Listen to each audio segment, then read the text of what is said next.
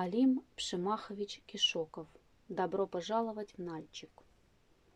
Пролегли пути дороги меж утесов и долин. На дорогах очень много пешеходов и машин. Мы зовем вас в гости, люди, приходите хоть сейчас.